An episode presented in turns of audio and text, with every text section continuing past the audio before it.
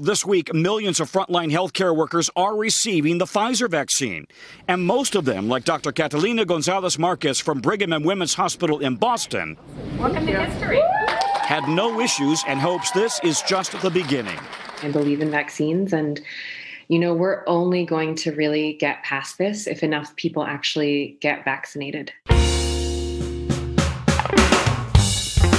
Welcome to Hard Candy and Fruit Snacks. I'm Gloria Harrison, a TV producer living in New York. And I'm Carrie Clifford, an actor and writer living in Los Angeles. We first met in elementary school outside Boston.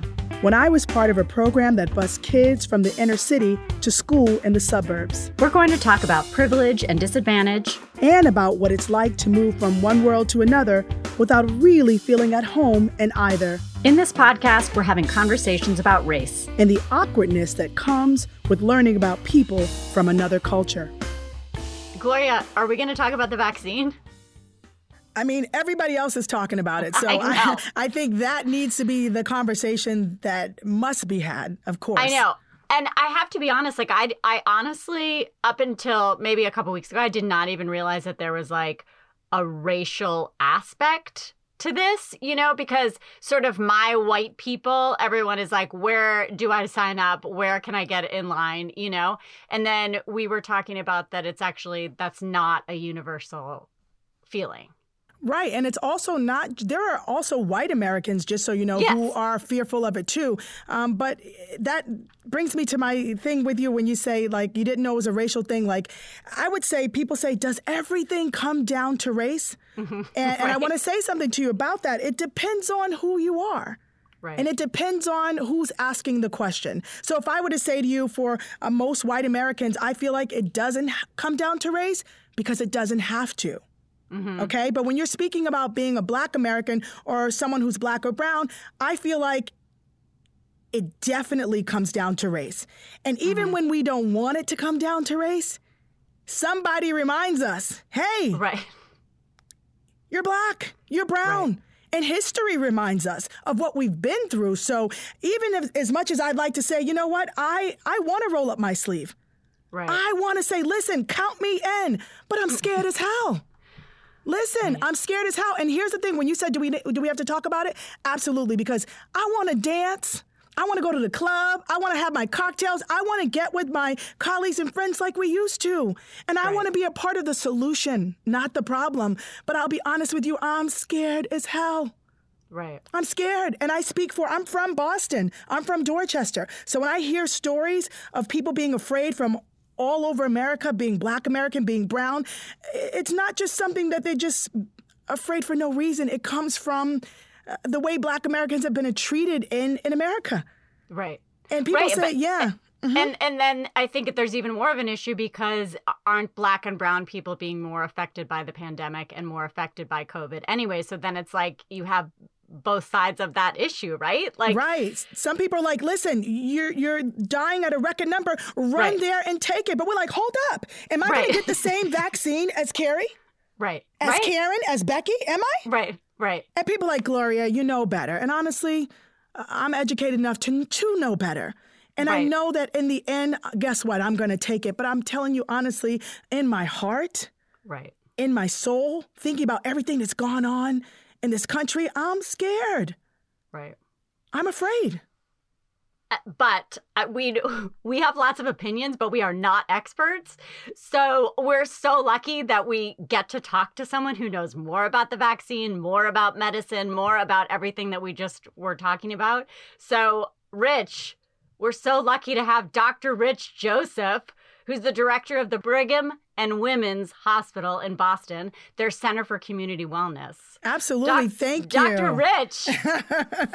Please help here. us. I know. Welcome. Yeah, we're, we're deferring to you because you obviously are well tell us a little bit about what you do but you obviously work more with the community that we're sort of talking about right yeah and uh, you know it's again pleasure to be here thank you guys for having me i Absolutely. Um, i always say like i am not I'm not an infectious disease expert, uh, but I do a lot of community outreach work through my work, my sort of role at the Brigham, and a lot of that work recently has been about engaging, you know, particularly Black and Brown communities around issues around the vaccine and sort of just trust in, in general or in sort of the, the healthcare setting. Uh, and there's a lot of work to do around that, obviously. And so uh, I think it's just about hosting the dialogue and allow, allowing people to ask questions and being there to hear them. And, and that's a lot of what I've been trying to do uh, and learning a lot as I go, honestly. And what do you find like what's the biggest resistance? What are people saying to you that they don't want to go line up? They don't want to get in line and get this vaccine? There's concern about uh, side effects just because it, it has been, um, you know, again, it's been like a real feat uh, of medical science to to yeah. create this vaccine so quickly, right? Like, you know, compared to sort of how long it's taken to create other vaccines, and I think that that does cause hesitation for people like how how is that possible to get this thing developed so quickly um, and so in some sense you know it is somewhat you know you could call it experimental in the sense that we don't have long-term data about it. That's true. Um, but uh, you know i'll tell i'll say that from the colleagues that i've talked to who've been you know intimately involved with conduct, conducting the trials like it's been done extremely rigorously uh, and um, so we sort of have to go with what we got in terms of the data mm-hmm. that we have thus far. And, and obviously we're responding to an immediate crisis right? So there's there's that trade-off that we're weighing Right. right. I want to tell you, I had an opportunity. One of my uh, colleagues from Boston sent me um, a clip, and it, was actually of Reverend Liz Walker, the pastor of mm-hmm. Roxbury Presbyterian yeah. Church. I and I, yeah, and you know, she was really um, she did a conversation about COVID nineteen. Where do we go from here? And yeah. on that, uh, in that conversation was Dr. Fauci, and I thought oh, really what he said resonated with me and other people. So um, I want us all to take a listen, and then I want to get your opinion on on what he's saying. For sure. I think what one needs to do is to try and find out what the reason that they are reluctant to get vaccinated. Is it a broad generic reason a distrust of the medical establishment because of the his, history of the abuse particularly of the african american community with things that date back as far as tuskegee and and and uh, henrietta lacks issues? Or is it something about the process of the speed with which this vaccine was developed and somewhat of the mixed signals that one has been getting in this divisive society from Washington. Yeah, so, what what do you think about that? Like which aspect are you running into the most? I say most people bring up the latter, honestly. I think that um, people generally understand that there's, you know, a history of, of institutional racism in medicine, right? And I think that none of us can say that that's not true. I mean, that is blatantly true in, in sort of those cases that he mentioned.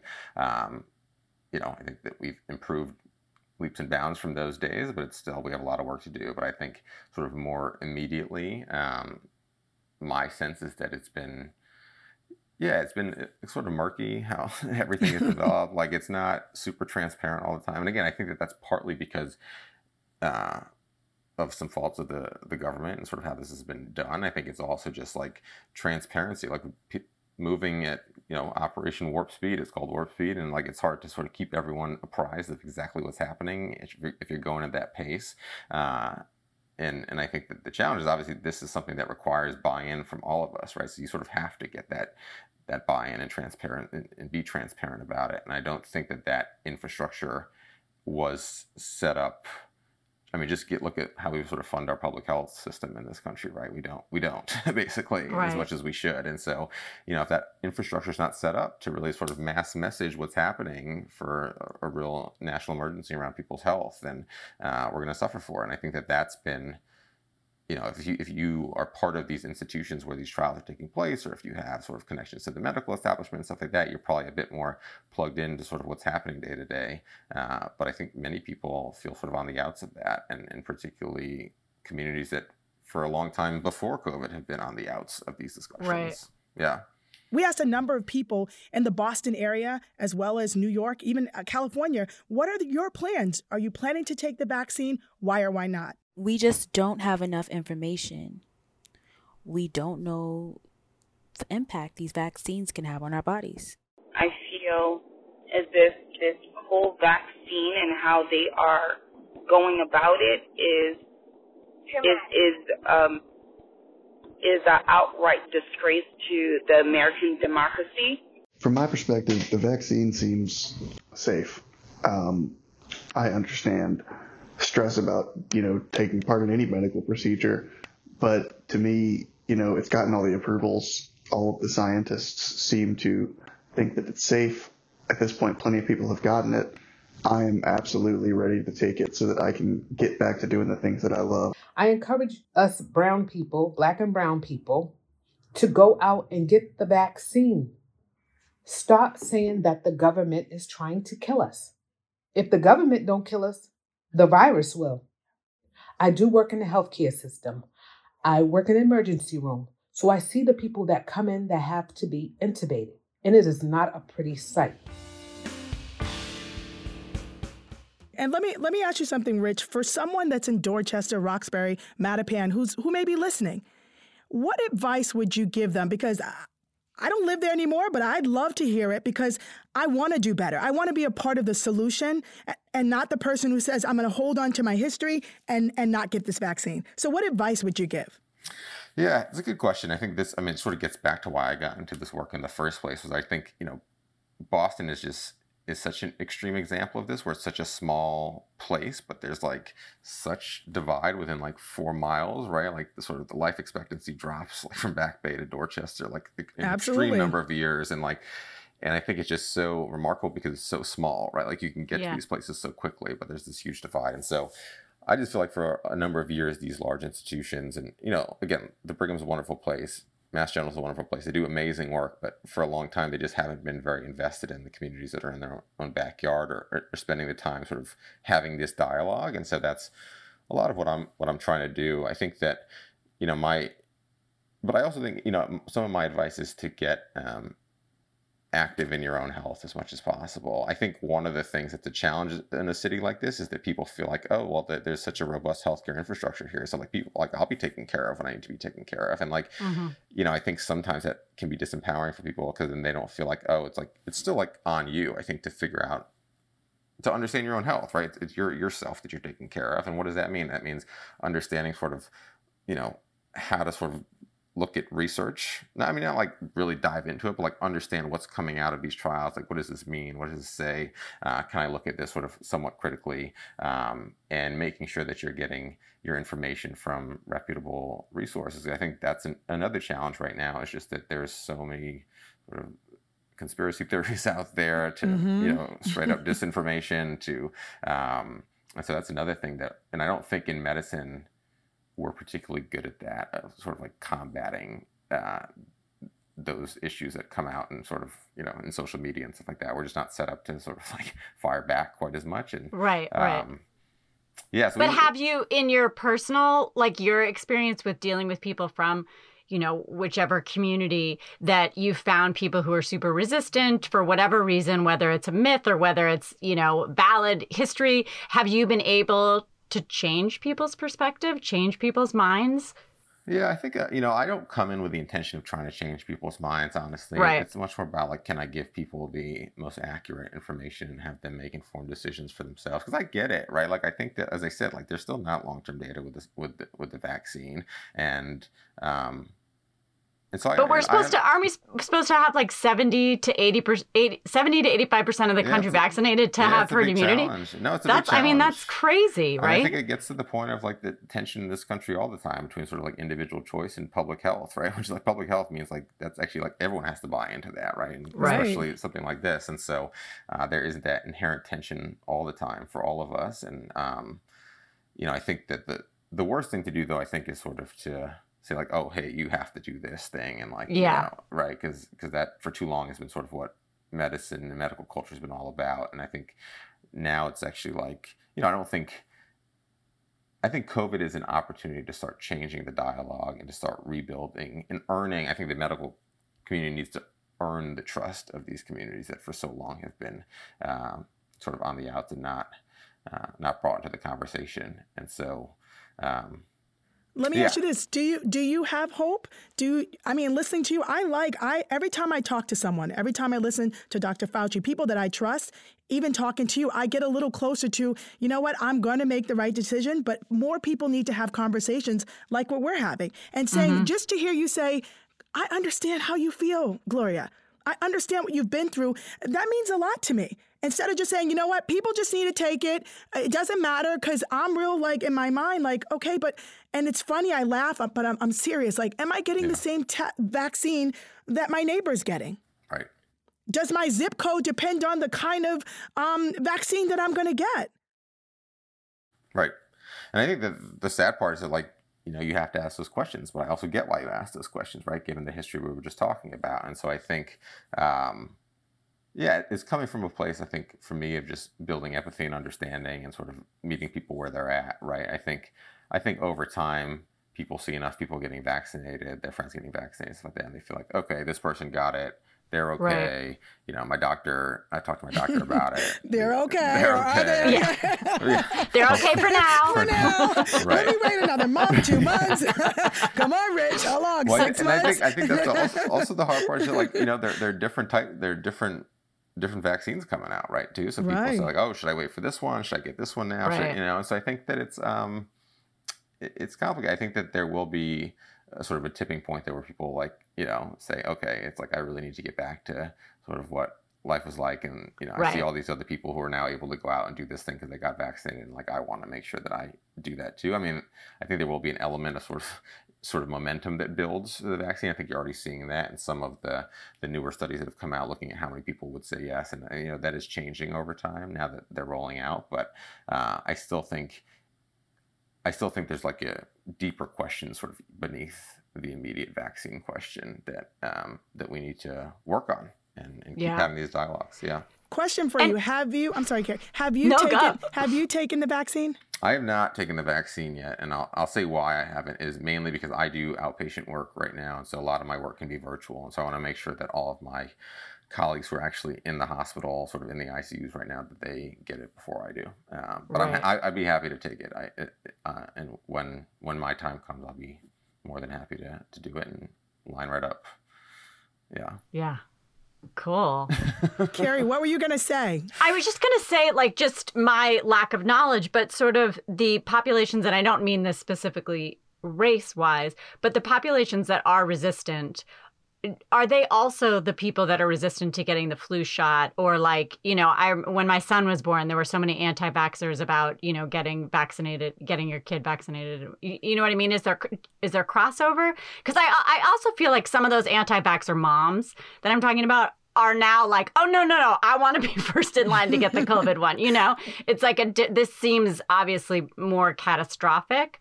Um, but do you run into that too, just with uh, people that don't want to get the flu shot or whatever. Because now the flu shot seems like a drop in the bucket compared to this, right? Like, yeah, I think I think anytime you're sort of putting something foreign into your body, right, like that, that brings up a lot of questions for people and and trust issues and and uh, you know, I would say that I haven't run into like too many people who are like you know very anti-vax necessarily, but I have um, seen that those people are fueling a lot of the theories out there that are not grounded in science that make people mm-hmm. more hesitant who, who might otherwise choose to get the vaccine that are causing them pause for sure. Um, right right. so i think that that's again it's it's it's um it, it's sort of a battle of information in a lot of ways right? And i think that we as the scientific community have to do a better job of, of messaging truth um, around science. And you know i don't think that we're you know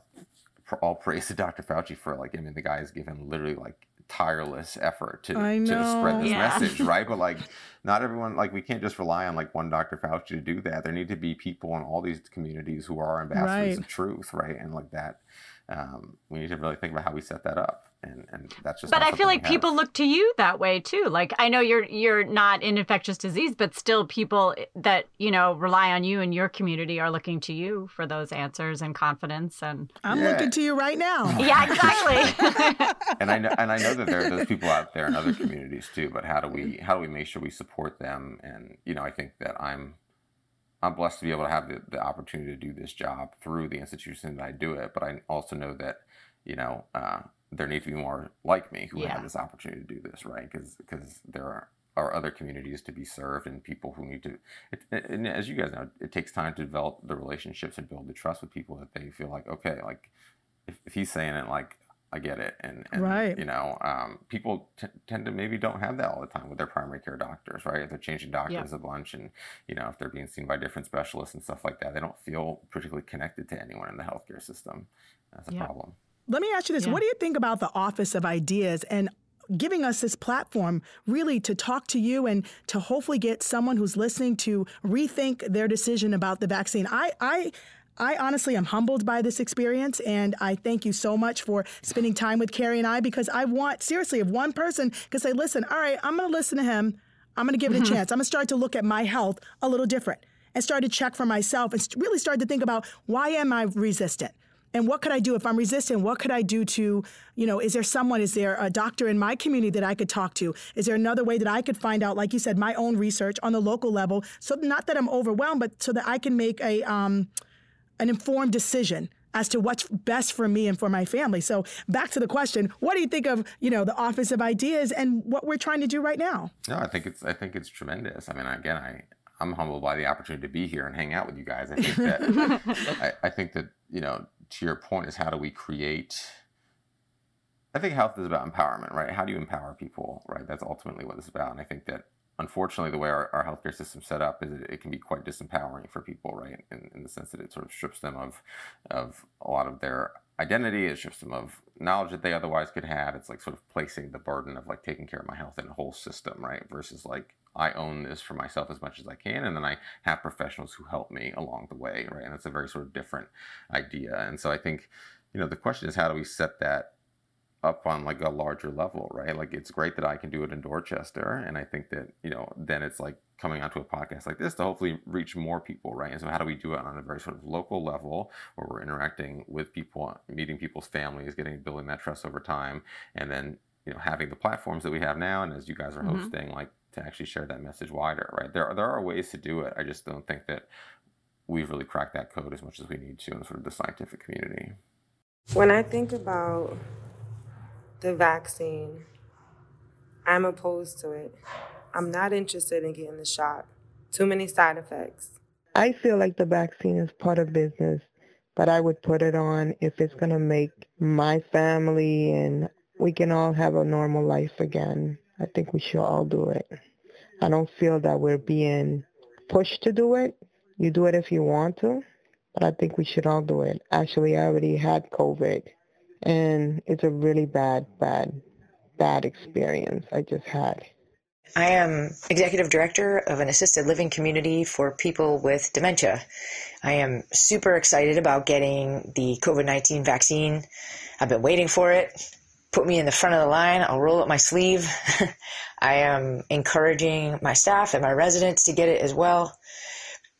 I feel like the long term effects of COVID 19 the dangers far outweigh any dangers that could come from long term effects of getting this vaccine. Hi, I'm from Boston, and somebody asked me the question Will I take the vaccine? My opinion, I have no choice because I'm on dialysis, and that's kidney failure. I might have to take it. I really don't want to take it, really don't have a choice. Hell no! I ain't taking that damn vaccine.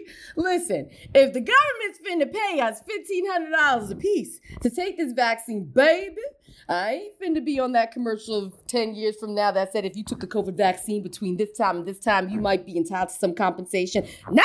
I'm finna study y'all though. If you're not gonna trust the scientists and you're not gonna trust the doctors, don't go crying to them when you're sick and dying. Take the vaccine. And you know what I also learned? I was listening to 1010 Wins, and they said there's a surge in young people now applying to go into medical school, to be nurses, to be doctors, because they're inspired by Dr. Fauci and others, and Rich Joseph and other people that are doing their magic. And seriously, it's exciting for me. And like I said, I wonder if we could get more people, like you said, that can speak on local levels, who can be like a junior uh, in their own right. Uh, Dr. Fauci, somebody right. that could spend time, because my man's 80 years old, honey. He, right, listen. Right he is probably tired of talking. He's like, listen, I'm gonna try to help America as long as I can. And listen, don't tell anybody this, but you know, my son said not to tell you guys, but I actually, um, I think I have a crush on Dr. Fauci. Well, you you called him your man, so I think it's clear, right? I think he's very deserving of Yeah, that. yeah. Yeah. And I He think, is. listen, first I was on Cuomo. Like, I move around. I like older men, right? But I said, listen, I think a, a lot of women, like, seriously, they see these men in Oh, power. yeah. Like, and it's just to me, like, he said on that, um, uh, the conversation with, um, Reverend Walker, he said, How do I make it in this world? I do two things. He said, I keep focused. And I'm like, you know what? In my next life, I want to be like him, not so Yeah, hyper. right. Learn to listen and just be focused. And then Yeah. the second thing was having someone in his life, and that's his wife, who calms him when all the Twitter nonsense is going on. When we have people in the uh, you know political arena saying things about him that are not true. You notice how he always would just sit there and be like, you know what? This is what we need to do. To crush this virus. I'm like, he is so bad. right, yeah, he is yeah, so totally. bad. And I was like, how does he do it? And he said, I stay focused. Yeah. That's been incredible. Yeah. Yeah, And, and and he's- seriously, it's, he's like the only beacon of light, right? Right. Like and my kids are like, why are you always like these older white men? I said, listen, I'm just telling you, there's something about them. You know, my friend said, do you like Italians? I said, I don't know what it is. I just know that Dr. Fauci is smooth. He's smart. He's brilliant. And welcome to America. A lot of people love him. I adore Watch him, Martin honestly. Scorsese. now, when I'm not married next week, you know what I'm saying? Maybe I could, you know, figure something else out. no, but this is awesome. yeah, totally. Yeah, no, it's it's totally my pleasure. I think it, it's just been yeah, it's a joy to chat with you guys. It's been awesome to listen to some of your other podcasts and, and just hear about your story together. And and uh, you know, I think as you say, it's just about having these dialogues, right, between the two of you and what you both represent from the places that you come from, and and then you know me trying to also sort of bridge the gap in the way that I do too, right? It's about bridging gap and making connections, and I think that's that's the only way forward. I think for a lot of the challenges in this world right now. Yeah. Absolutely. And, and I also, before we go, I wanted to ask you, like, on a personal level, like, even in listening to our podcast or the issue that we're talking about to vaccine or to not, um, on a personal level, do you connect with any of what we're saying beyond just your job, but like uh, from a personal standpoint? Yeah, tremendously. Uh, I, I do tremendously. I um, I grew up in a neighborhood uh, where there were probably like 50 kids my age, all from different uh, races and ethnicities, and grew up. I think you use the term like sort of racial ignorance or like you know a sort of like blissfully Y- yes. blissfully racially ignorant, Right, Where it was right. just like was totally like not even on my radar, and then only became more and more on my radar as I sort of made my way through sort of different, you know, sort of different educational institutions that I've been to now, and obviously now in, in the medical profession, understanding how it sort of seeped into that profession as well. Um, and you know, I'm biracial, and and uh, sort of always never, you know, still probably don't feel like I have like a, a clear sort of racial home in a, in a society that's extremely race based, right? As you know, Right. and so uh, I think you know a lot of the work that I do in in the community now is sort of my attempt in some ways to like build a bit of a home for myself too. As much as I feel like I'm helping people and trying to help people, I think it's also I benefit a ton because I'm making connections with a group of people that I you know feel like are sort of like you know home in some way for me now. uh, That's which is really cool. amazing. Yeah. Yep. Yeah. Yeah. It's important. And that's why I was just curious. I'm like, you know what? I love that you do listen and that I wanted to just get your input on that because even though Carrie and I went to school all those years, we do, we're learning as adults. We grew up together, but there's so many differences and it's not easy to talk about the things that we're talking about. No. But we're trying. No, it's not. and you- Yeah. You're, you're doing it, and, it, it's, so, and it's important, right? And, it, and it's sort of it's messy and it's thorny and like all this stuff, and like that's even you know these conversations that I've been hosting around COVID and the vaccine. Same way, it's like you know people are going to trip on themselves, They're going to sort of say things that they're like, Oh, oh, yeah. you know, I don't, I don't know if I said the right thing, and like that's just I think that's just part of the process, honestly. But yeah, I mean, to your point in, in another podcast I was listening to, it's just like making it's not making the attempt, right? It's just like trying, right? Exactly, and putting in the work. And like Car- Carrie jokes with me, like Gloria, I don't want to be labeled as a Karen, right? So we joke about that, but honestly, I don't want to be labeled as an angry black woman. It's like when I get excited, it doesn't mean that I'm angry and I'm angry at the world. I'm just so passionate. Like we literally have cried together. We get angry with each other. We uh, text each other, like a little, you know, a little sassiness. It's like we are just honestly going through it and trying to tell our story and, and not saying the wrong thing. Like, am I going to say something that tomorrow I'm going to be like, okay, why did I say that? Right. but, you guys, but, you guys, have that shared basis of, of empathy and long history of, of right. friendship now. And I think to your point of like, how do you bring people from different worlds together, right? So that they can form those relationships such that like when they do trip over themselves and say something that they didn't think about, like there's not, you know, you can sort of get back up from that and sort of learn from it, right? Versus feeling like you're under attack or something like that. Yes. I think I think that Yeah. that's that's sort of where we need to get to and i think you know we can do it through education we can do it through health we can there are a lot of different ways to do it because these i mean it, it is a shared human experience right what we're going through now and so Totally, we, might as it well is. figure out how to Yeah. use it for the be- the benefit of all of us right Exactly. Absolutely. Yeah, no one is like, you know, impervious, Right. whatever that word is. Right. to it. right No one's Right. above it. No one's beneath it. You know what I mean? No, We're all even going the through it. even the dumbass people in Hollywood that are getting, you know, the test right before they go to a party, they're still getting it. So Okay. there's no like money can't buy you out of it. No, and also folks need to understand. I don't know if it's going on where you guys are at, but in New York, they just busted some folks that were secretively trying to get the vaccine ahead of other people. And they're saying, listen, Cuomo's like, listen to the government. We're going to tell you when it's your turn. Don't try to spend money. Don't try to, because it may not even be the vaccine. You might be getting some Kool Aid Yeah, in there. right, Some Kool Aid right. in your arm. you know what I mean? It's like, so you need to wait your turn. And, and, and not try to be, you know, shady because Right. money can't buy everything. you know? So to the privilege, y'all need to be careful. Okay? That's why you're scared, Gloria. Yes, you're I- like, I'm gonna get Kool-Aid. Absolutely. You knew it. I knew you'd bring it out of me. That's why Yeah. I'm afraid. yeah. You can't do it in a back alley. You gotta go to an actual clinic. right.